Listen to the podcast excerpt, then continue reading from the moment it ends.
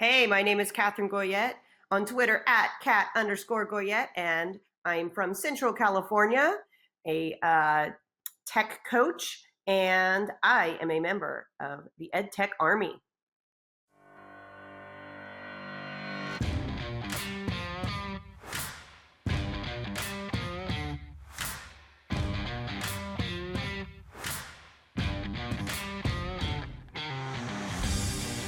Welcome to the Sons of Technology Clubhouse. Ditch your fear at the door, take a risk, and enjoy the ride. With your hosts, Joe Marquez and Kyle Anderson.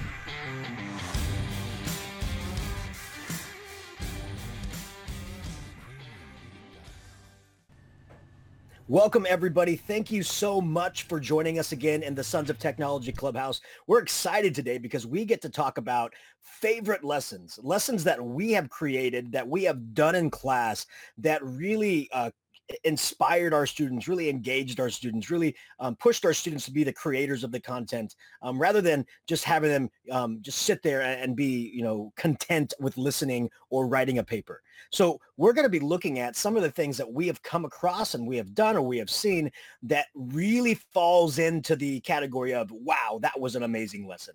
Um, and we have a lot of great educators on or in our clubhouse today around our table. Uh, first off, my name is Joe Marquez.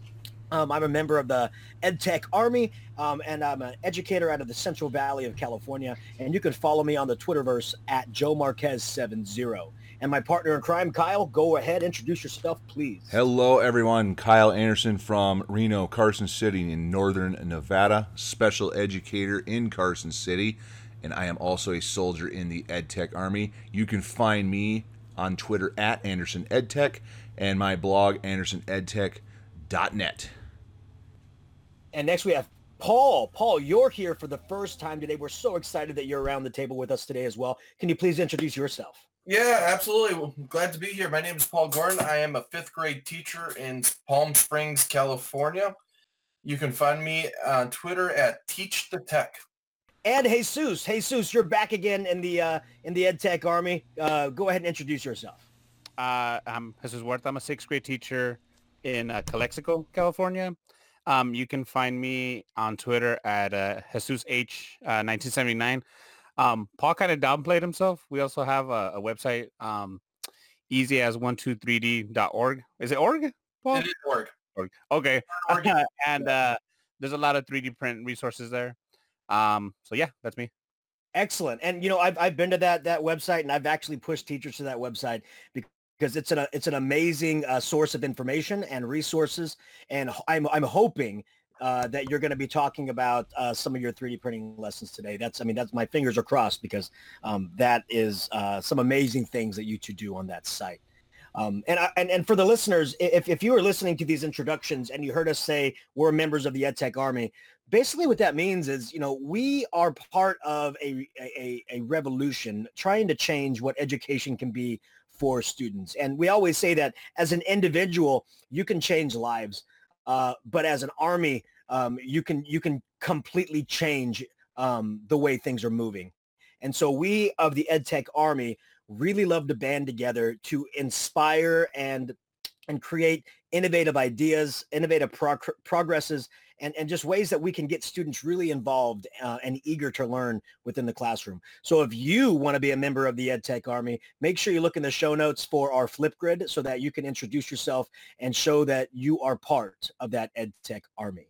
Um, now, today we are going to be talking about great lessons and it's a great time of year to do that because a lot of teachers are going back to school um, either this coming week this past week or um, one previous week before. And so teachers are you know getting in the flow of things and they're doing the introductory like lessons with their kids and getting to know you lessons but pretty soon they're going to be wanting to actually get into the nitty gritty of their actual lessons. And we want to showcase some of the things that we have done that has really gotten kids involved and begging for more of these types of lessons. And I, I, I can tell you that there's no better educators uh, to share um, some amazing lessons than the uh, group of teachers we have around the table right now. And if you can, if you can see in my voice, I am super excited uh, because uh, you know I, I've, I've heard of the things that Kyle has done, um, and, and I've seen him present, and they are amazing. I've seen the things that Jesus has done. If, if you follow Jesus on Twitter, you're constantly seeing the things that he's getting ready for for his students and the things that he's 3D printing. I mean, if you haven't seen um, his giant fidget spinner, uh, you haven't seen one uh, at all. So take a look at that. But but Jesus, I really want to start with you because a lot of times 3D printing is thought of as a one-off activity. Um, or it's placed into a room and the teacher uses it more than the students. So I am just really interested to see uh, what kind of immersive lesson you have created uh, that involves that 3D printing process. So for me, the the thing I always talk about is it's three steps for me for the kids to get into 3D printing. It's they receive something that's 3D printed, especially down here. There's not a lot of kids that have exposure to it. Um, so the first day they come in, they have their nameplates. Um, they all have different fonts. Um, so they're not all like. Then they pick something, put it to print, any item they can find, and then it goes into design. And then from there, they can use it with project-based learning, um, specifically like with the board game project they do and Caine's Arcade.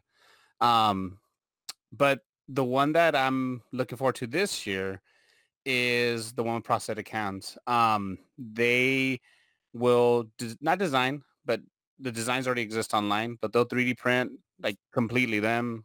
They run the machines, they figure out the size, um, print it, remove it. If it fails, you know, put it again, um, and then put it together with hardware and wiring and I have one that I take with me wherever I go just to show it off. And th- that was put together by a group of uh, fifth graders, about three or four. No, it was four of them, four uh, fifth graders. Um, but besides that, just anything that they do in regards to engineering and and uh, just design theory, it, it that's my go-to 3D printing. But like my favorite lesson, it's actually a series of lessons, um, and it has to do big time with engagement and progression. And I know I always, oh, 3D print, 3D print. But the one that I try to share more, I didn't do as much last year, but this year I'm to really like expose what they're doing. It's um four games that they make, which I mentioned Caine's Arcade. They go in, they see the video, then I surprise them with, hey, well, guess what? We're to do that. And by then they've already had some exposure to 3D printing. So if they need a 3D print pieces, coins, anything that they can think of, they start to use it. Um, and then they reflect on it. So there's the academic piece. But I mean, the engineering part is academic, the measuring, the coloring, the painting, all that's, I mean, I could, you could argue it's academic also. So from there, they go to board game. For the board game one, they have to write a narrative as a team, which if you've tried to write something like that with two or three other people and you assign one person paragraph one and you're doing paragraph three and somebody else paragraph five, when you go to read it, it's like five different stories. It's like doesn't meld together. So it's more of a challenge for them to, you know, talk to each other and get that story right. And that's like the backstory to their board game, kind of like those high-end ones like um, of Catan. And then they have to design the board game out of cardboard like a prototype, finish it on a piece of wood, like a nice piece of wood from Lowe's. But then they have to come in and pitch it to me as a business. So they have to come dressed up.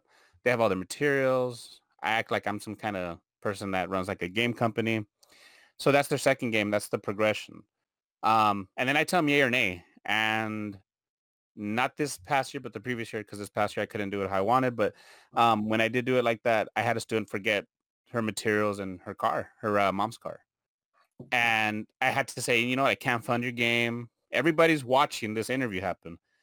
And afterwards, she broke down. She's like, I'm not going to get to finish the project. I'm like, no, no, no, no. Everybody gets to do it. But in the real world, that could cost you this job. Yep. And she's like, I'm I'm never gonna not be ready anymore, she said. And she was on point after that. So that was, I, I felt like that was a huge lesson for her. And then the last game they do is like the big one. They have to write a narrative. They got to draw the character in an 8-bit style on graph paper. They do a uh, perler bead art piece of art that gets hung up at the wall with along with the story and the drawing. Um, then they have to do storyboarding um, the storyboarding part, all that, all these things that they're doing, always, I always try to tie them back to careers that they could have, especially the storyboarding one, because you have a lot of kids that draw, probably think, well, you know, what am I going to be when I grow up? No, there's no jobs for drawing. When in fact, there's tons of jobs. I mean, we all have used someone that draws for like logos or, you know, for our stickers. Everybody has their stickers. Um, so after they do that, they present the story and then they make a video game and they use Bloxels. Mm. Um, but when you guys had mentioned before, like what's our favorite or what's going to be like our ultimate lesson, I'm going to flip it and change it. Um, because this year my students are going to have access to MacBooks. There's going to be a classroom set of MacBooks. So there's a software that I've been like just trying to use, but it's not on Chromebooks. Um, I've talked to Paul about it. I might have mentioned it before. It's called um, NESmaker. And the kids can actually design an old school 8-bit Nintendo game. Oh, Like very nice. the start screen, you know, it uses the, it, well, this is what happens. You design it, music, can make a side scroller like Mario, or, or, you know, top down view one like Zelda, a shooter like Gradius. Um, when it's done, you can get a flasher and an empty cart, flash it, and then you can throw it in a Nintendo, an actual Nintendo, and play it. So what I want to do is the whole process, take out Bloxels, and the kids do that. And you can buy these. Um, now that the pan ran out, people can make clone systems of the old Nintendo. You can get them for like ten bucks, Mhm. and just have a bunch of systems all around. And parents come in and play the games, and they see all the artwork and the writing that went into the creation of this game. And it's a full hashed out game. Bloxels is awesome, but there's no way to like, oh, here's the ending to my game, and you get like an ending screen or a message. Um, it kind of just loops around which is not bad. It's awesome. The kids really get into it. But for me, that one was like the one I'm like, man, I really want to be able to do that. And this year, I want to say I hope, but in my mind, I'm like, no, we're going to do that. We have to do that. And then the kids take home the cartridge. And as they get older, they see that cartridge. Hopefully they're like, you know what? I really love doing that. I'm going to keep doing something like that. So that's my lesson that I really want to do. Now I know that's a great lesson because now I'm thinking about I want to buy that and I want to do that myself just just because I want to reminisce about the old Nintendos. And so, uh, Jesus, we're we're gonna want you to um, make sure that you you know completely document that process because we want to see Yeah. that actually happen. Um, and then also if you can shoot some links to us for you know where where can you buy the cartridges? Where can you buy those cloned systems? Um, what's the name of that um, application again? So just so the listeners can be like if they're like i want to do that they have all that that uh, those items at their fingertips. So and also so i have it at my fingertips so i can make one of those as well. Um, because I, I i love that. I mean i used to use a program called uh, Gamestar Mechanic. Um, and you know it, it really focused on the writing process and creating a good story for your game and then you had to slowly pass levels to learn all the different uh, uh, features of, of the game and then you got to create one and it was a side scroller or it could be a zelda top down um, but you know being able to make it and putting it onto a cartridge that's next Yeah. level that's next level. Yeah. and having the kids be able to keep the cartridge i mean that's that's amazing. I mean and these are these are elementary students right? And so being able That's to go into junior high and say i made a video game and here it is that's amazing. Yeah. it's it's i mean I'll, I'll send you guys the link and and the site has where to download it uh purchase and activation code. I think it's like 30 bucks. Um it's not expensive the soft the software. And then um there's a link right there right next to it says buy you know cartridges and hardware um and it'll get you that's 36 bucks i just saw it right now. That's um awesome. it's it's you know what i mean you watch videos they, they have people making games all the time they do their little award shows it's it's crazy and they have tons of tutorials tons and yeah it's something that's it's i think it would be it's not as easy to use as Bloxels like oh i just draw a character it's a little more complicated but then the payoff is huge you know cartridge and now that you know earlier we were you know before we started we are talking about stickers um what if we have them draw their own label and then we get labels made for them You No, take that- further That's great. I, I used to do that in my uh, my technology class. I bought one of those uh, cr- Cricut uh, vinyl cutters, are awesome and the students would um, design uh, design their uh, product, and then they would go on and, and use the uh, SVG creator uh, to turn it into a stencil, and then we would then upload it to the uh, Cr- Cricut program, and the kids were able to print out their own vinyl vinyl sticker. Um, and so that that was great. The kids were able to put it on their laptop and, and actually showcase what they did in class.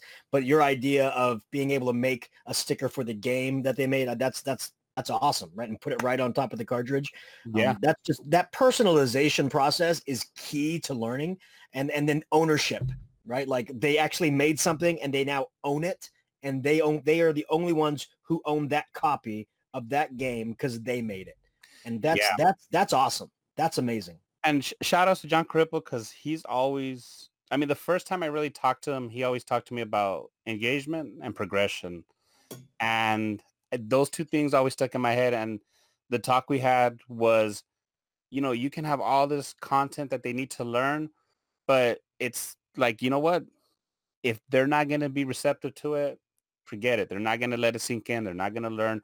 So how do we get them to buy in? How do we, you know, go up there and dance and make a show and all right, I got them engaged. Here's the academic part. Let me just slip it in there.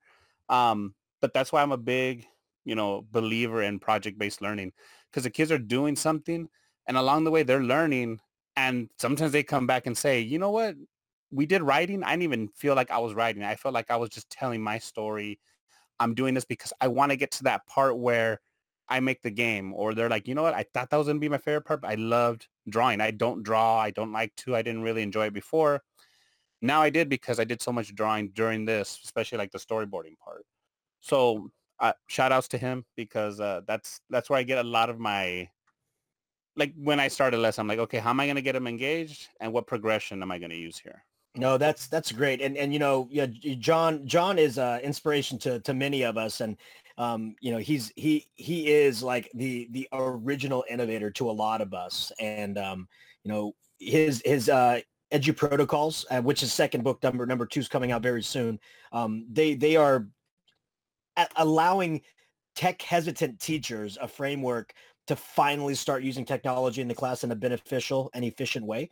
Um, and so that engagement portion is a huge part of that edu protocols and so is the creation portion and so you're you're right on with with what you're doing with your lesson jesus and you're right on uh, to give shout outs to to you know the big man Corippo, uh, because um, you know that's that's his whole her whole point and so um, I, I appreciate you bringing that up and i appreciate your lesson and i appreciate you giving me an idea of uh, something i'm gonna you know uh, make for my daughter's next birthday her own her own video actually make have her make it for her next birthday because that's great so i'm gonna go and, and buy those things right away.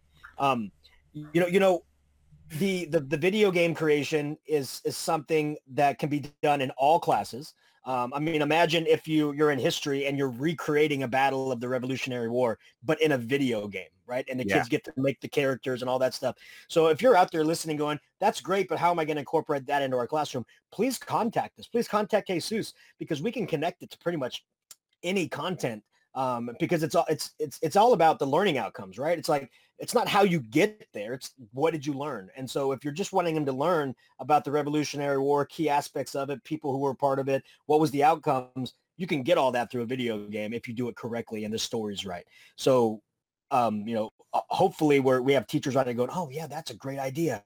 Um, so ho- hey, hey, hey, Seuss, hopefully you are inspiring a lot of future gamer uh, deve- game developers out there. Oh, and, and by the way, I wanted to ask you, did has any of the uh, the um, the board games that your students created are in, did any of them like step out to you like, wow, that actually can be a, a, a next level game?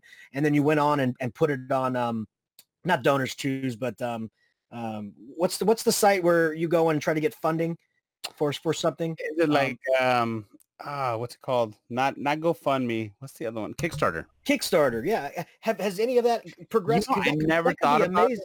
That could be amazing if, if there's like one you're like that could actually work, and then you you and the student come together and and and put it on Kickstarter and say, hey, this is a, a student made game from this project, and it, this was the winner. Please fund our Kickstarter so we can make a hundred of these. do that. That would be amazing. That would be amazing. They, they had the idea to do it on wood because when we did it on cardboard, after they painted it, it would kind of warp up because the paint would dry and pull the cardboard like kind of like bowl shaped. hmm So they're like, oh, well, is there any old wood in the back? I'm like, it's a school, but I don't think we have like pieces of wood like that. I'm like, I'll go to Lowe's. Well, it's funny because their wood cutting machine was gone. So I was like, well, let me get a big piece of plywood and have them chop it up in these sizes. They're like, all we have are the ones that are pre-cut. Man, they were way more expensive pre-cut. So I was like, oh, I'm like, I better get them because I got these kids ready to work today. So I, I, I did that. And actually that year they took those board games and submitted two of them to our like yearly art festival and they got these special prizes for it. And they were super well done, hand painted, um, super clean looking, had 3D printed parts. Those were like sanded down, made to look nicer.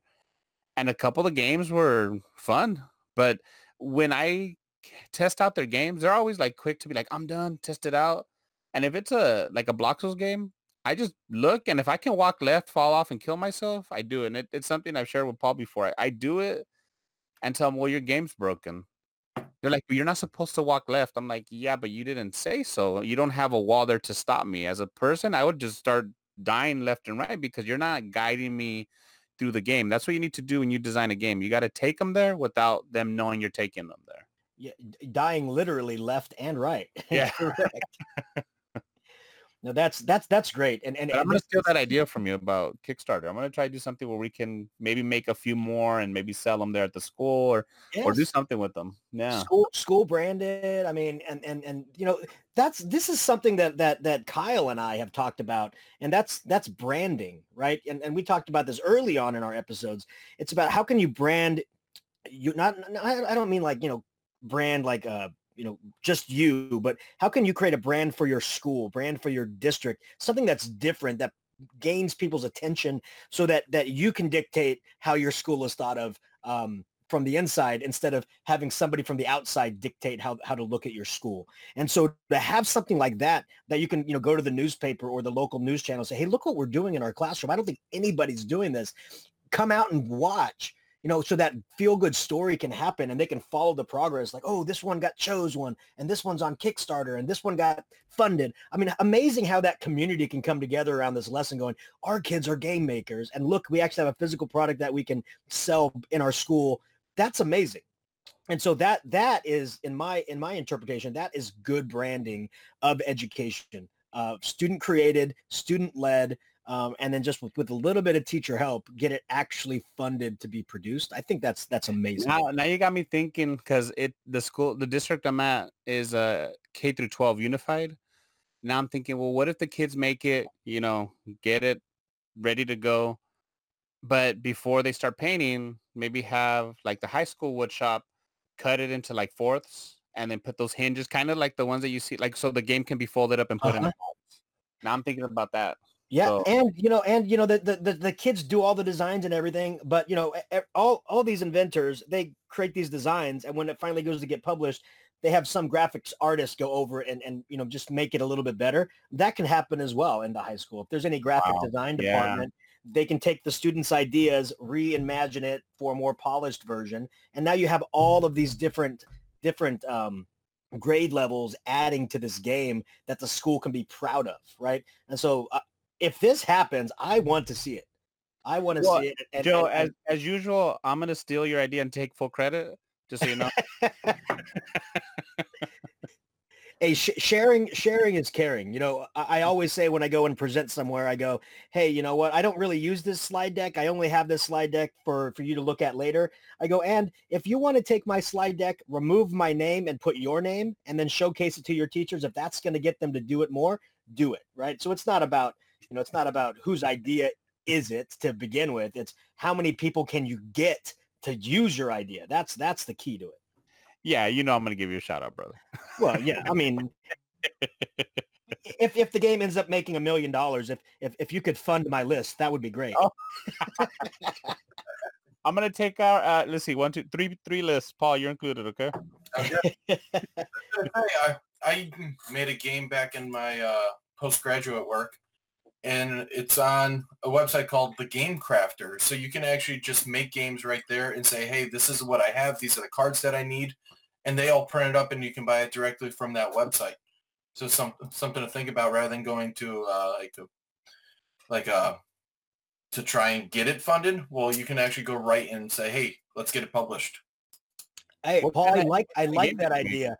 I actually saw somebody who did that. Um, they they created a game um, based off of Cards Against Humanity, um, but it's it's the Office edition, And so all the questions are about office characters and office things Well, from, from the show The Office. So I love that idea because the kids are the creators and then you have this company actually publish it so that they can be purchased, you know, one at a time. So you're you don't have to be, you know, be be that part of the distribution. So I like that idea. it's a weird flex on this, but yeah, I, I did that as well in my graduate work of uh, Cards Against Humanity, but I did it for teacher edition. So it's called Teaching Bad Apples. I like it. So that's on the Game Crafter. I did that in like 2016 with a couple of my college friends. So if you want to take a look at that, that is quite hysterical. Uh, is that game is that game anywhere online, Paul? The one you made? Yeah, I'll I'll share so we can put in the stream links, but it's on the Game Crafter right now. and It's called Teaching Bad Apples. Well, I, I think we now have a nightly activity at Fall CUE, which is coming up in October. I think we may have to all play that game. Sounds good. And we got to make it a midnight pizza run. yeah. That that's what I've been pushing is that midnight pizza pedagogy talk. Uh, well, th- I mean, I, I love the creative juices that are flowing right now, and, and I'm, I'm excited, Jesus, to see what happens uh, in the school year um, with your idea and then running with it. Um, but let's switch gears a little bit um, and, and let Paul talk a little bit about um, a lesson that he has done or has planned um, that is um, really going to change uh, the way his kids look at education. So, Paul, I'd love to hear what you have for us. Sure, yeah. So I've been that was great, Jesus. I don't know if I can top that one, so maybe we should just end the show now. Good luck. Um, no, but what I've been experimenting, and I really want to be able to get uh, game creation, but not just game creation, but I want to have the kids playing games in class. So I've been working hard trying to get Fortnite creative into my classroom a lot more. And what I've been doing recently is that I've been going to a website called Byrdseed, B-Y-R-D-S-E-E-D. And it's a guy that has a whole bunch of great teacher resources. And I learned this from Kimberly Vogie. She's phenomenal. Um, and she showed us that you can, he has an emoji prompt on there. So it's, uh, he took out all the non-school related emojis or appropriate emojis. And you just hit randomize emoji and it gives you and then, and then, and then. And you can have the students make stories based on only seeing the emojis. So what I want to try and do more of and perfect is that these kids, I give them an emoji to start their story. And once they start their story, I give them two minutes to write about whatever they want to write based on that emoji. And then I'm going to press and then where they'll get the next emoji and they have to create that. They have to uh, pull that emoji and create that and add that to the story. So I want to do that for 10 minutes. So it's like a quick write where the kids are writing in their journals. They're just going and I'm making them a very narrative. If they want to do informational, I really don't care, but I just want the students to be able to start writing. We do that for five emojis. So they can actually have a full on uh, story going right there. And then from that, I want them to be able to storyboard and plan out how they're going to be able to create that story in real life some some of the kids are I have I'm fortunate enough to have one gaming PC in my classroom. And I have them go on Fortnite Creative. And what I've been trying to do is have them go in do 10 minutes on Fortnite Creative and build their story. So they're going to build their story on what they just wrote about. And from there I have a recording device where they're going to record their story so they can put it all together all in one. I really wanted to try and hit the arts with, and yeah, I'm, I'm going to add that S into arts and STEAM because of the whole uh, music and uh, that uh, conversation that I had a couple days ago, uh, visual and performing arts. They all need to be a part of that. So I want to be able to say, hey, you know what? You just recorded your your story and then put it into a book or a podcast or a Flipgrid where the students can build their stories and build upon their stories until it's a novel or something of that nature. You know, Paul, I like I like that, and and it's it's it's it's it's uh it's it's freakish that we are kind of on the same wavelength because I used to do the emoji thing all the time, not for a project, but just to get that left brain right brain activity working. And so we would I would just do a creative a writing process at the beginning of my class, and I was science, so it really didn't have to do anything with science. Um, but I used um, these things called Rory Rory story cubes, um, and they're actual physical dice that that you roll, and they all have emojis on it, and then you put them together to create your story. Um, and then um, I had a, a, teacher that liked it, and they they didn't have those cubes, and so I found a a thing from Eric Curts. Um, it's an emoji random generator, and it can go up from from one random emoji up to six. And so the teacher used that one um, for that creative writing process. But I think that's amazing because emojis are kind of the world our students live in, um, and they understand what they mean. And by stringing them together, they can put together a story. I think that's great. And and and the way that you're extending on that to where you're connecting it to the video game culture and the recording culture and the creation culture, I, I think is a phenomenal way of getting student engagement, student innovation, and student buy-in uh, to your lesson. Yeah, and that's the big one is getting the students to write. And to me, that has been one of the hardest uh, goals is to have the students write and write fluidly and write well. So that's one thing that it's like, you know what, to create that buy-in and create that want and need is that I, I'm adding that Fortnite creative mode in there. So they're writing more, they're making their stories more elaborate, they're making it so they're they're more interesting which they want to be picked for the day to be the to use Fortnite. But then I also say, you know what, you, we also need to work on those uh, speaking standards as well, where yeah, so they they can read, they can write, but we also need them to be able to speak well and speak fluently.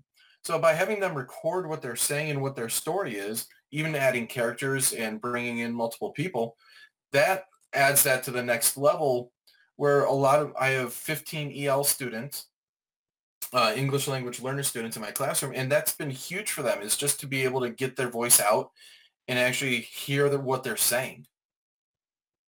That that is amazing. I mean, that's key. A lot of people don't don't think of it that way, right? The people think, you know, people think, you know, if we just have these, you know, these ESL students just constantly, you know, immersed into the English language, they're gonna they're gonna learn it but they have to be able to speak it and then listen to what they just said to see it, you know, to, to really make those corrections. And so, so yeah, you're, you're, you're, you're right on. I, I started using, uh, actually pushing or encouraging, I don't want to say pushing, that sounds, sounds bad, encouraging the use of Flipgrid for that exact same reason uh, because they would, the teacher would have a, a video prompt, the students would have to listen, they would record their response to it. And before they published that response, they would have to listen to it um, and, and, and listen to see if it was correct before they published it um, because i think that's a key aspect listening to what they said so that they can really grasp the language. So i love i love what you're doing.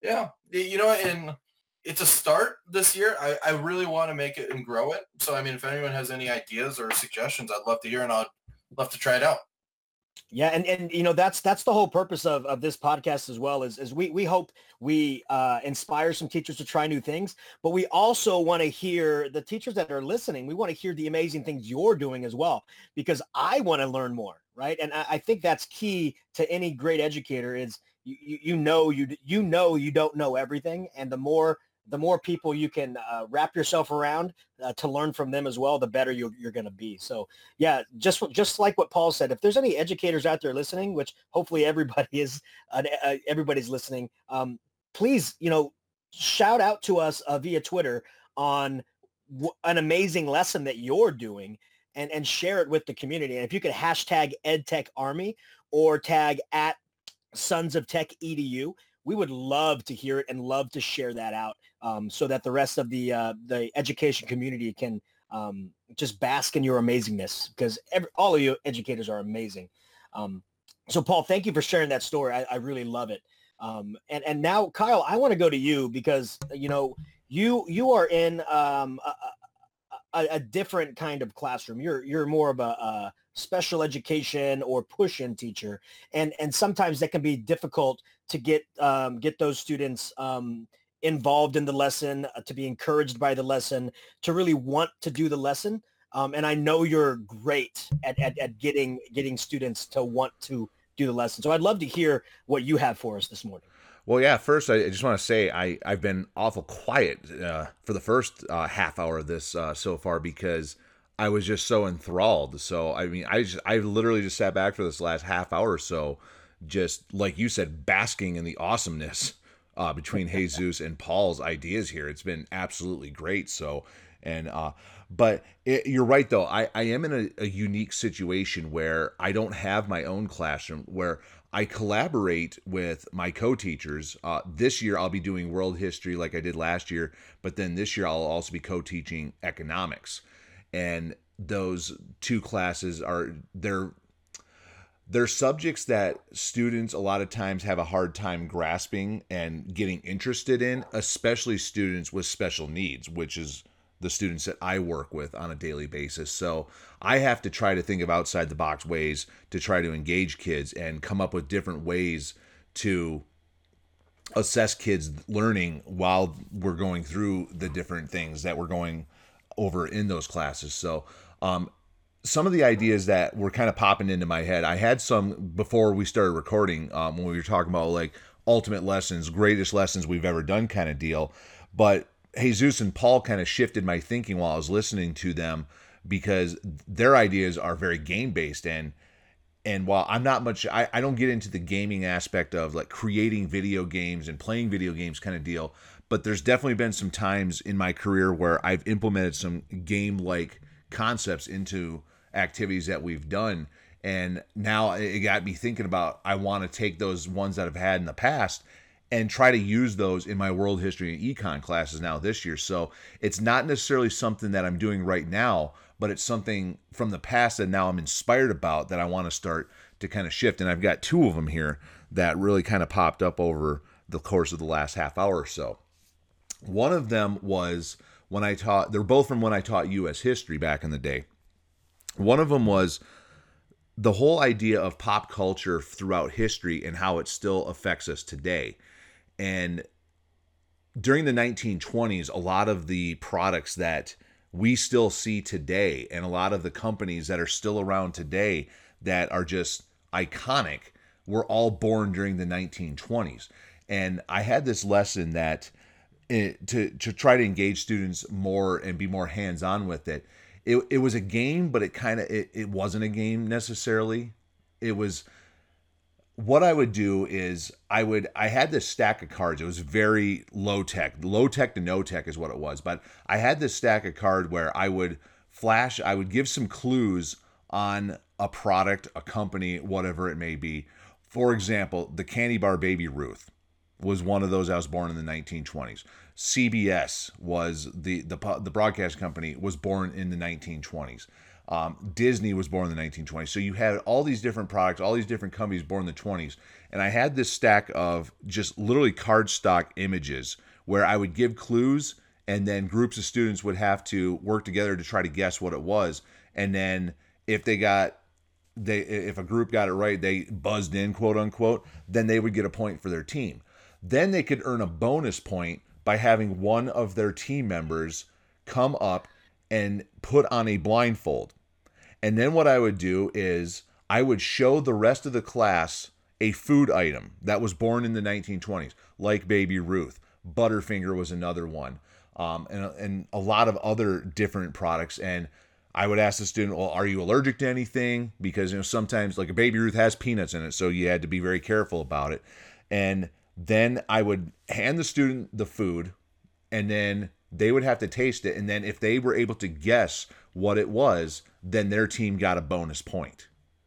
And then we play. We did that. This was a full hour and a half long activity that we did, and the kids really got into it. And then um, what would happen is they would leave the class, and then they would start going and telling their friends. So then I don't want to say they spoiled it for the classes throughout the rest of the day, but all the kids would come in the rest of the day really amped up, really wondering, hey, what, what are we going to do with this game that I heard all about? So, and and some of it it was it was a lot of fun because I mean some of it was candy bars, you know, like Baby Ruth and Butterfingers, where it was really easy to where they could pick it up. Some of them were a little bit more obscure. Like one of them was uh, a farmer in California somewhere uh, created the boysenberry in the 1920s, and I would feed a student a spoonful of boysenberry preserves.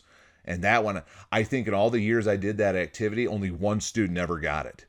You know, they would guess raspberry, they would guess blackberry, but they never would get boysenberry.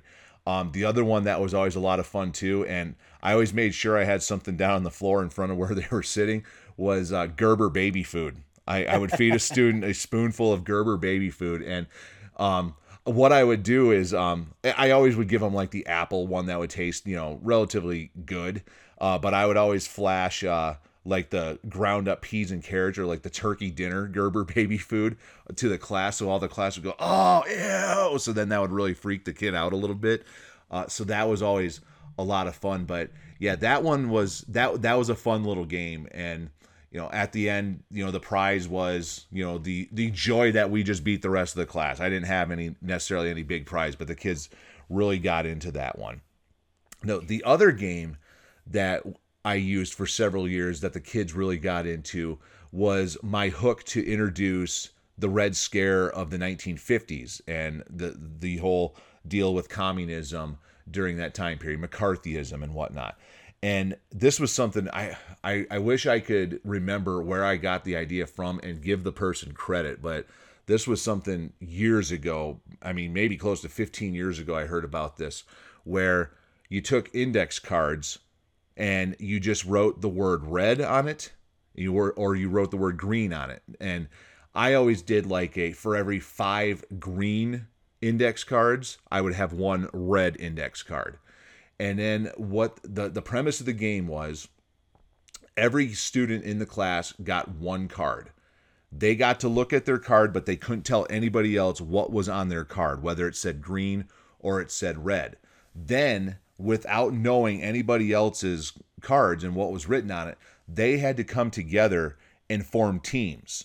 And the idea was the more people that you can get into a group with that has green written on their card, you're going to get points for every person that has that. But if a person with a card that says red on it, quote unquote, infiltrates the team, they're going to steal all the points from everybody else. So if a group was created that had five people and all five were green, then that team's going to get five points. Everybody in the team gets five points. If somebody is red on that team, four greens to one red, that person with the red card is going to get four points and everybody else gets zero.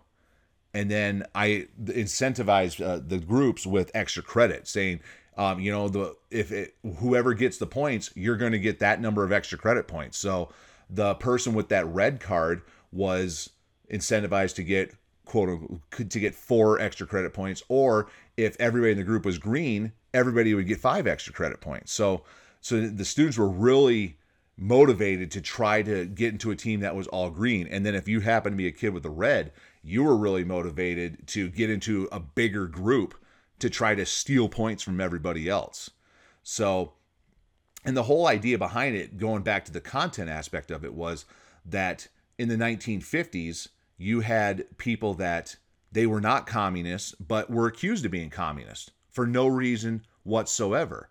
And the arguments would ensue in the classrooms like, you know what? I think you have a red card right now. Why are you being so nice trying to infiltrate our group right now? You know, you have to be a red. And then that person, they could have a green card in their hand you know and then the other the other side of it was you know what that person looks very trustworthy they they have to have a green one in their hands when it turns out that they had a red one and when it came time for the reveal at the end of the game i i just remember the i can't believe this where there was one one time that had there was 12 people in the group and everybody in the group had green except for one and they and that one red stole the entire group and I thought a riot was going to ensue over it. It was absolutely amazing, and um, and and then just the look on that person's face that had the red, where just that maniacal ha ha, you know, that they they let out afterwards. So, but what it, it really introduced the students to that whole idea that. No, nobody was safe in the 1950s where you could just be flat out accused of being a communist, get arrested, and have your life destroyed for no reason whatsoever but then there was also the people that apps that were communists working for the Russian government or whatever that were infiltrating different aspects of American society and they were able to cover it up. And it it really it, it was just a really fun and engaging way to to bring us into that aspect of of the content and the standards uh, for my U.S. history class at that time. So, and it, with both of those games, I still not necessarily now because I don't live in Las Vegas anymore where I was doing these at, but in the years after I would do that, I would run into students and that was one of the things they remembered. They didn't remember the test. We we talk about this sometime on this show. You hear it everywhere. Is that you know students aren't going to remember that you finished the textbook or remember that awesome multiple choice test or whatever. It's those fun and engaging ones, and that was one that came up quite a bit when I would run into former students, or I have the former students that have found me on social media, and you know every now and then I'll get that message saying, "Man, I remember that activity that we did in your class," and and those two activities are ones that come up quite a bit. So, um, but after listening to Jesus and Paul talking about their gaming ones, I felt obligated at that point to talk about gaming type activity lessons that I've done in the past. And now, li- after listening to them and then thinking about the ones I've done in the past, now I'm inspired to try to kind of re- resurrect those lessons into my econ and my world history classes now. And I'm really excited to try to figure out how I'm going to do that now. Yeah, you know, and listening, listening to you, you know, it, it, it, embodies the idea that that learning should be an experience, right? And Dave Burgess wrote about that in uh, Teach Like a Pirate. Uh, but you know, teachers all across the United States for the longest time um, have understood that when you create an experience for the students, it becomes more memorable um, because they're actually involved in the learning process, not just listening. Um, and so, whenever you can create that experience, uh, that memory, they're going to remember. They're going to actually learn the content because you're right taking a test isn't an experience, right? It's it's a thing they have to do. But when they go through a lesson where they're experiencing it, like you're talking about your your groups, that that's memorable. That's amazing. And I, I would I would also I would say it, it would be amazing if at the end of that, when you're talking about communist infantry in the United States and all that stuff, step back and say, what's happening today that could be similar to that? Right? Is this still happening in a different way? Um, you know, because with, you know, Russia jumping on social media all the time, you know, proclaiming they're Americans and pushing these things out, that's kind of like the same thing of the Russians infiltrating. And so it'd be great to see if the kids come up with that.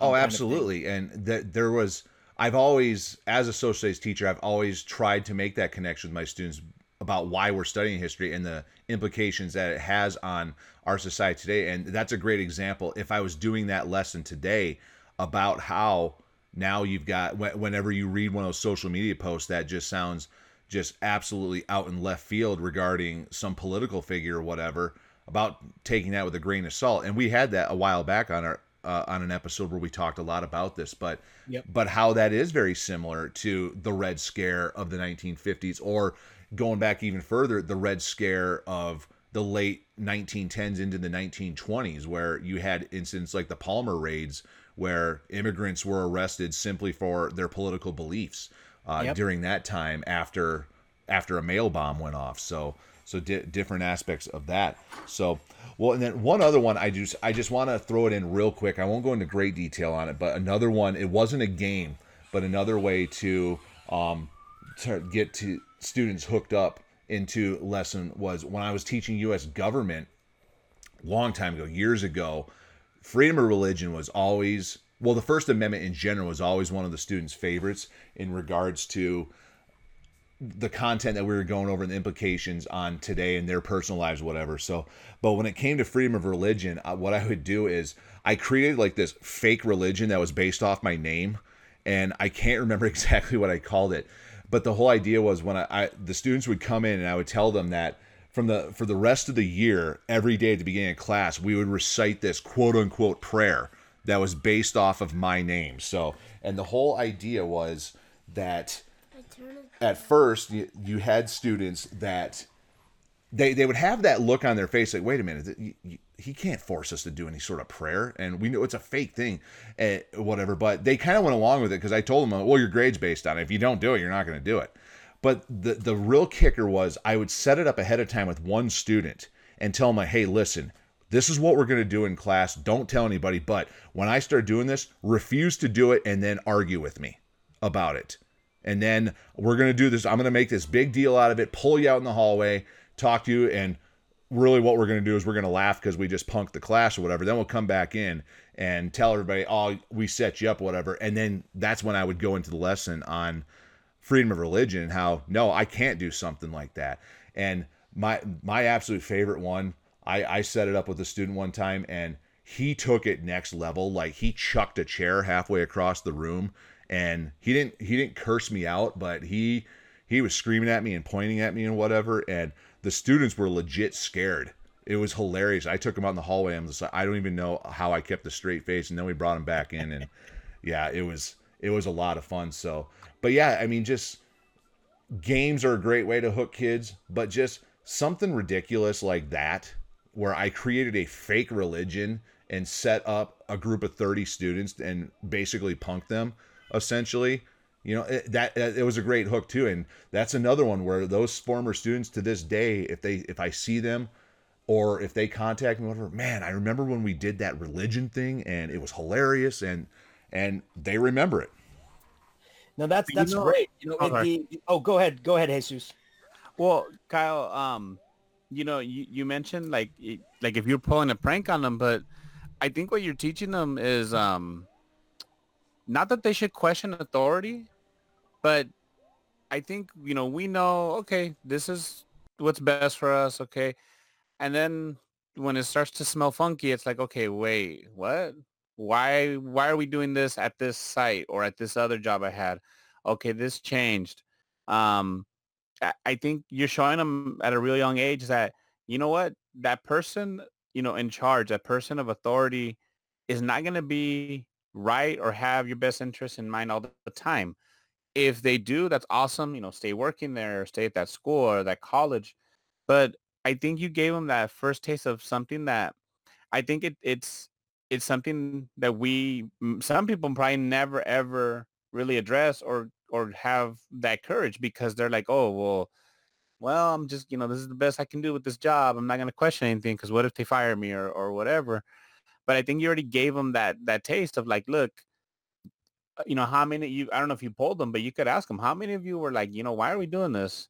And why didn't you speak up? I mean, I think it could lead to an awesome discussion where they understand, look, these people are in charge of you, but you have that freedom to question this. Absolutely. And, and we did, we, we did have that short discussion. I, I would introduce the the First Amendment freedom of religion and how one aspect of that is that the government cannot establish religion and force people to follow a certain thing, and that that would lead to discussion. So, how many of you, when I walked in and and started this, how many of you just kind of like you're like, oh, whatever, I don't care, I'm just going to do it, whatever. But other of you were a little uncomfortable at first, and so like, what, what why are we doing this? But we're afraid to question it, and most of the hands went up like, no, I, I'm like you're an authority figure. I'm not going to question you on that. And you're absolutely right. I hope that inspired kids later on when in their job in their post-secondary educational experience or whatever, if they felt something was unjust, I hope that inspired them to question it a little bit. The the idea of questioning a teacher seems odd to a student, but it's it's it's essential, right? And and you know, at, when I was teaching science, I would tell the students, I go, listen, I go, if you disagree with something that I say, if you disagree with a point that science is making, I go, by all means, you have the right to disagree with it. Uh, but you have to do it off of a factual basis. So go do research, find out, you know, a, a, a counterpoint to it, and then explain why you disagree with it. You can't just say that doesn't sound right to me, right? Like a like a lot of people do uh, in, in in today's culture. If they don't agree with something science says, they go, I don't agree with it. That's my, my opinion is, blah, blah, blah, but they're not showing any facts behind it. And so by having kids able to uh, fact check a professor, it really helps them understand where the facts come from and how to retort um, uh, or, or, have a comeback to what a teacher is saying. So I think that's incredibly important. Um, and Kyle, I wanted to say to you as well that um, in your econ class, I think stocks can be very important, right? Because that's a game in itself, and that's that seems to be a huge culture uh, or huge part of the American economic system. Um, and so I actually shared with you a document of a, of a copy of, of an activity the kids can do where the kids can, you can, you can give the kids, you know, fake $10,000 and they have to go and choose stocks and buy as many stocks as they can with that money. And it actually shows in a Google sheet real-time changes in the stock market. And then every week you can have them sell off um, and to, and to try to, you know, increase their portfolio. And that could be like a long game experience, right? And at the end of the year, whoever made, whoever took their $10,000 and made the most money off of it, you know, can get a prize or something. But um, I think that stock market idea is incredibly important because I wish I was taught that in high school on how to how to work stocks and what stocks really meant. Um, so I'd love to hear your feedback from it if you take a look at that document and if you decide to use something like that. But to, to me, I think I think knowing the stock market, knowing how it works, and knowing how you can win or lose money can be incredibly important to a high school uh, high school student. I'm you definitely going to look at that document, but um, great minds certainly think alike because my co-teacher and I last spring in planning for this year already talked about a stock market simulation like that. So I'm interested to see the one that you have, just to see like where ours is at and compare and contrast and steal, borrow, and um, implement and all that good stuff. So uh, definitely going to check that out. Thank you. You got it. Absolutely. It's it's it's fun, um, and and all the formulas are already in there and and, and all that good stuff. So uh, by all means, if you uh, if you like it, use it because I didn't create it, so somebody else did out there. So they they shared it with us. So you you know you use it and share it with as many people as you want. Um, so it, it's come time for my my lesson, and you know there's as with everybody here, there's so many to choose from, um, and and I actually want to give a shout out to uh, to Matt Miller, um, the uh, creator of Ditch That Textbook. He just came out with a new book um, with the Ridgways called uh, Don't Ditch That Tech. And one of my lessons is featured in that book as well, page 98 up to page 103. Um, so if you have not bought that book or read that book, please take a look at it. And then, you know, let me let me know what you think about uh, the lesson that I put in there. Um, but for today's episode, I wanted to share a lesson with you um, that that I'm proud of um, because I kind of took the idea in a different way than my school wanted me to. So in, in our in our class, we were supposed to do a report uh, on on one of our uh, contents. So you know we can do a, a uh, an element report where they had to research an element. They they can do a planet report. Um, and personally, when when I in science when I'm thinking of reports, kids really don't want to do it. Um, they just do it because they have to. They don't really get a lot out of it. There's really no discussion between students on what did you write versus what did you write. So I wanted to change it up, keep the learning outcomes. Uh, they had to learn the key points of the planet, uh, the good, the bad, all that stuff. Uh, but I wanted to do it in a different way. And so what I came up with, with was a, um, a planet commercial. So the students working in groups of three, they chose a planet um, or a space object, and they had to do research on it. And in that research, they had to think of, um, how, I'm going to create a planet commercial as a vacation. And I, I want to I want to entice people to visit my object. Um, so I have to take all the good things and make it sound super good. And then I even told them, I want you to take even the bad things and and and turn it to make it sound good. And I gave them the example of like, you know, if you're standing next to the sun, you're going to get incinerated quickly. But instead of saying that, say, hey, come to the sun. You'll get a suntan in seconds, right? So it sounds different. And so what I had them do is before doing this lesson, I had them watch 70s car salesman commercials off of YouTube I had them watch um, the log commercial from the Ren and Stimpy show on how to sell a crazy product. And then the kids had to come together, do the research as a group, and then write a script um, that would last a minute and a half for their planet. And they had to say, why come to my planet? Why, here's all the good things. Here's where it's located. Um, here's what makes it different from the other planets. Um, and then I said, um, halfway through, I said, oh, and also in your commercial, if you want to diss other planets, you may, but you had the diss has to be factually based. And so the students started researching all the planets, not just their own. And so what we did was we then took that script and the and so this was uh, one day, a whole one day was where they researched, they wrote their script, and they storyboarded out what they wanted to do in the commercial. And the next day they came in, I moved every desk off to the side. I put up a green screen with the green screen lights and I had the iPad with Do Ink all ready to go. And it looked like a recording studio. And the kids came in and, what are we doing? And a lot of these kids had never done a green screen before. I said, okay, what you're going to do now, since you have your script and you have everything um, planned out, you're now going to create a background in Google in Google Draw. You're going to create a background for your planet, and then now you're going to record your commercial in front of this green screen. And so they recorded it. Um, we only had one iPad. And so what we had to do was at the end of every recording, they uploaded the video that they did off Do Ink to a shared folder for their period. And they just grabbed it out of that shared folder and then they uploaded the video to Flipgrid. So by the end of the lesson, we had all 12 commercials, all in a Flipgrid, and all the students pitching why they should come to the planet um, and then why they shouldn't visit the other planets. And they would diss the other planets. And they all had to watch each other's videos and then say two things they did well and one thing they should change the next time. And those kids came out of that lesson, and it did take a week. They came, out of that lesson knowing the planets backwards and forwards, the distances between each other, the similarities to each other, more than if they just did a singular report all by themselves. And the big win for this was that I, I had a, a class um, called the I Lead class. Um, it was a class um, for science of all the seventh grade students that got an F in seventh grade science. They put them in this class for my eighth grade class and they called it the I lead class. And these students ate this lesson up. They had no, they'd never, they'd never played with an iPad before. They'd never played with a green screen before. They'd never recorded themselves on a green screen before. And they thought this was the greatest lesson in the world because they got to do something new and they got to be the creators of that content. And so I, I consistently did that lesson year after year and it always went off well with the students. And once again, I focused on the learning outcomes. So they still had the same learning outcomes and expectations that I would have had if I had them write a paper. But it was an experience and it was different and the kids loved it. And I loved seeing what they came up with. And kids were coming in with props. They were coming in with um, fog machines. It was amazing what they did. They one kid did a fishing line and they created like this pulley system where like a, a, a, a, space rock went over their heads and another person was pulling it down. And they did all this on their own. And so they just went really into the creation of their commercial. And I absolutely loved uh, the products that came out of it.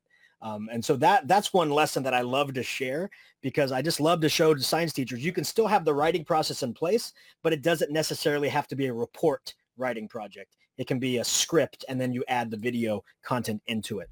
Um, so that's what I love to do. And that's the one I wanted to showcase because I'm just really proud of what my students were able to present and how they really took hold of the lesson all on their own. Yeah, and once again, I mean, it really boils down to if you can hook the kids and engage them, you know, you're going to get exponential results from that versus just that standard report writing whatever. And you know in my special education teacher mind listening to your lesson right there is that that's something that's absolutely perfect for students that struggle with reading and writing to where again they're, they're going to work on the writing skills and the reading skills in that lesson but they're going to be able to showcase their learning in a way that is going to be a lot more engaging for them because now they don't have to worry about well I I'm not a very strong writer so I'm not going to put much effort into this now because I'm probably just going to fail anyway. Yeah, absolutely. Um, and and and the whole idea of the of the discovery process, uh, the creation process, um, that really helps retention and knowledge, right? So they're not just learning it; they're understanding it, and that's incredibly important um, especially in science, because a lot of these concepts are conceptual, like the idea of atoms, right? The idea of atoms that it's the smallest form of matter, and with our eyes we can't see it, but when they're built upon each other, they create things. That's very conceptual to a student, and so I actually did a lesson, uh, it, and this was a two-day lesson. It took took long on the on the inception of the idea of the atom, all the way through the creation of the periodic table, and then all the way through the creation of compounds. And then we we we did a future lesson of now you're a, a scientist trying to create a compound, make a compound, and it was all based upon in, invisible. Uh, it, it, it was called an invisible box and Legos. And so I would hand a kid a box. Um, so actually, it wasn't a box. It was the old school um, uh, film canisters. You guys remember those? The black one with the uh, the gray top. Yes. Um, the, the kids had no idea what those were when I handed them out. But I would hand out this canister and they couldn't touch it. All they can do is see it and they can know it's there. Um, and they had to explain to me what was inside without touching it and moving it. And they're like, well, we can't do that. I go, well, Democritus did that with atoms. He said that there has to be a smallest form of matter. Um, if you cut something over and over and over again, there has to be an end to it. There has to be a, a, a terminus to it. And he called that atomos. And he came up with the term atoms that we that is the smallest form of matter. And everybody laughed at him because they couldn't see it. I go, but if you know what something is in there and you're trying to explain it to somebody else, how are you going to do it? They're like, it's impossible. I go, that's the struggle that scientists had when they're discovering atoms. You can't prove it yet, but you you know it's there, but and and you can't and you you can't get people to buy in. That's the struggle with some scientists is that they know for a fact that something is there, but it's hard for them to explain it. And then then they got to shake it and listen. Oh, it's something is in there, and I go, that's that's like Dalton you know, finally proving something's there, but now you can't really tell them what it looks like. And then you then you open it up, you take a quick peek. That's like J.J. Thomson um, being able to discover the different parts of the atom. And so we went through the entire process of the discovery of it just with a Lego and a film canister. And then they had to um, draw. Then they had to look at the Lego and the uh, the Lego pegs. I forget what you call those. The little the little notches that are on the Legos. They counted those and those were the protons because protons are what give the atomic number to an element. And so they had to come up with a name of the element they had to come up with a symbol. It was an amazing thing. And we created this thing called the lego periodic table where all the kids when they discovered a new element they put their symbol and all that stuff in there. And then they ended up creating something with legos and had to describe it in uh, in uh, atomic script. And the kids knew the entire process by the end because they got to physically do it and explain it and group collaborate. Um, and so I, I don't, I, it's very hard to explain uh, just through voice. You'd have to see the visuals of it. But I was really proud of that lesson as well because teaching atoms is difficult, but kids know what Legos are. And so when they understand that each Lego is specific and each Lego connects to another Lego, which can build something different, they finally started understanding the term atoms and, and didn't just see it as a vocabulary word. They saw it as a physical thing that can build other things. And so that lesson, the periodic table, table, table of Legos, um, was also a great discovery lesson that I love to do every single year uh, to really get the students involved and understand um, the atomic process. Wow, that um, we've been doing this now for an hour, and at this point, if you're not inspired by some of these lessons that have been presented over this hour, then I think we need to talk uh, on a one-on-one basis and try to figure out ways to get you motivated because I'm absolutely just blown away right now and just ready to hit the ground running when I get back in the classroom with students here very quickly. Yeah, and, and we we we appreciate um, all of our listeners. We we appreciate every single one of our teachers that are listening. We appreciate every single one of you. And and Paul, thank you so much for joining us today. Hopefully, this is the first of many episodes that you can join us on. Um, we we just appreciate you taking the time uh, to come out here and and share your love and passion for education, share your love and passion for students, and just share the knowledge that you have um, and and and what you're doing with that knowledge to really engage students in the classroom. So I just want to reach out and say, Paul, thank you so much for joining us this morning. Hey, I appreciate being here. I was listening the whole time, and I'm like, whoa, this is so much. And like, you guys are working at a total different secondary uh, level, but I'm like, these are concepts that can be applied to no matter what level you're teaching or what type of classroom you're teaching. They're good classroom practices, and all the major theme was really engage student engagement, which is huge. And that's what it's all about. That's what it's all about. Creating that experience for the students, making sure they are completely learning uh, the the processes in the classroom, not just memorizing. And that experience is what creates that learning. Um, and, and so, Kyle, as you said, we are over an hour. And so if you are still listening to us at this moment, thank you. Thank you so much. Sometimes we, we, we get into these podcasts and we go, man, I think we're going to be able to fit um, fit everything into a half an hour. And then somehow an hour goes by. We're like, wow, we can do a whole nother hour on this. So, you know, th- thank you to our listeners um, for, for allowing us to be a part of, of your car ride to work or your car ride home or part of your um, you know, setting up your classroom uh, or after school. Thank you so much for just allowing us to be a part of your PLN. But as always, what we Kyle, Kyle and I always say, just thank you so much for changing the world because that's what educators are doing, right? We're, we're not just doing this for the paycheck, right? We're, we're doing this because we have a passion to change the world and and we we know that you know government tries to, to make laws and, and pass things from the top down but we truly know the only way that we can change this country and and and to create great citizens is from the bottom up and and and you are the force that are doing that. You are creating great students. You're creating analytical thinkers. You are creating people that are great communicators and collaborators and innovators. You are the ones who are changing the world. And so I just want to say thank you from the bottom of my heart for everything that you do for society, for our kids, and just making this planet a better place because knowledge is power. And one of my students used to say, you know, Mr. Marquez, you know, education is really the greatest tool that we can use to better ourselves. And I said, you are absolutely right. Education is the most powerful tool. And so as soon as our students understand that learning can be fun, that learning can be engaging, that learning can be meaningful to them, the sooner they understand that, the sooner they buy into education and the sooner they buy into bettering themselves, which will better society. So thank you so much for joining us. Thank you so much for being a part of the EdTech Army. And thank you so much for joining us around our, our Sons of Technology Clubhouse today. And thank you so much for being you. And as always, keep on trying, ditch that fear, and keep on innovating. Thank you so much, and we'll see you next time.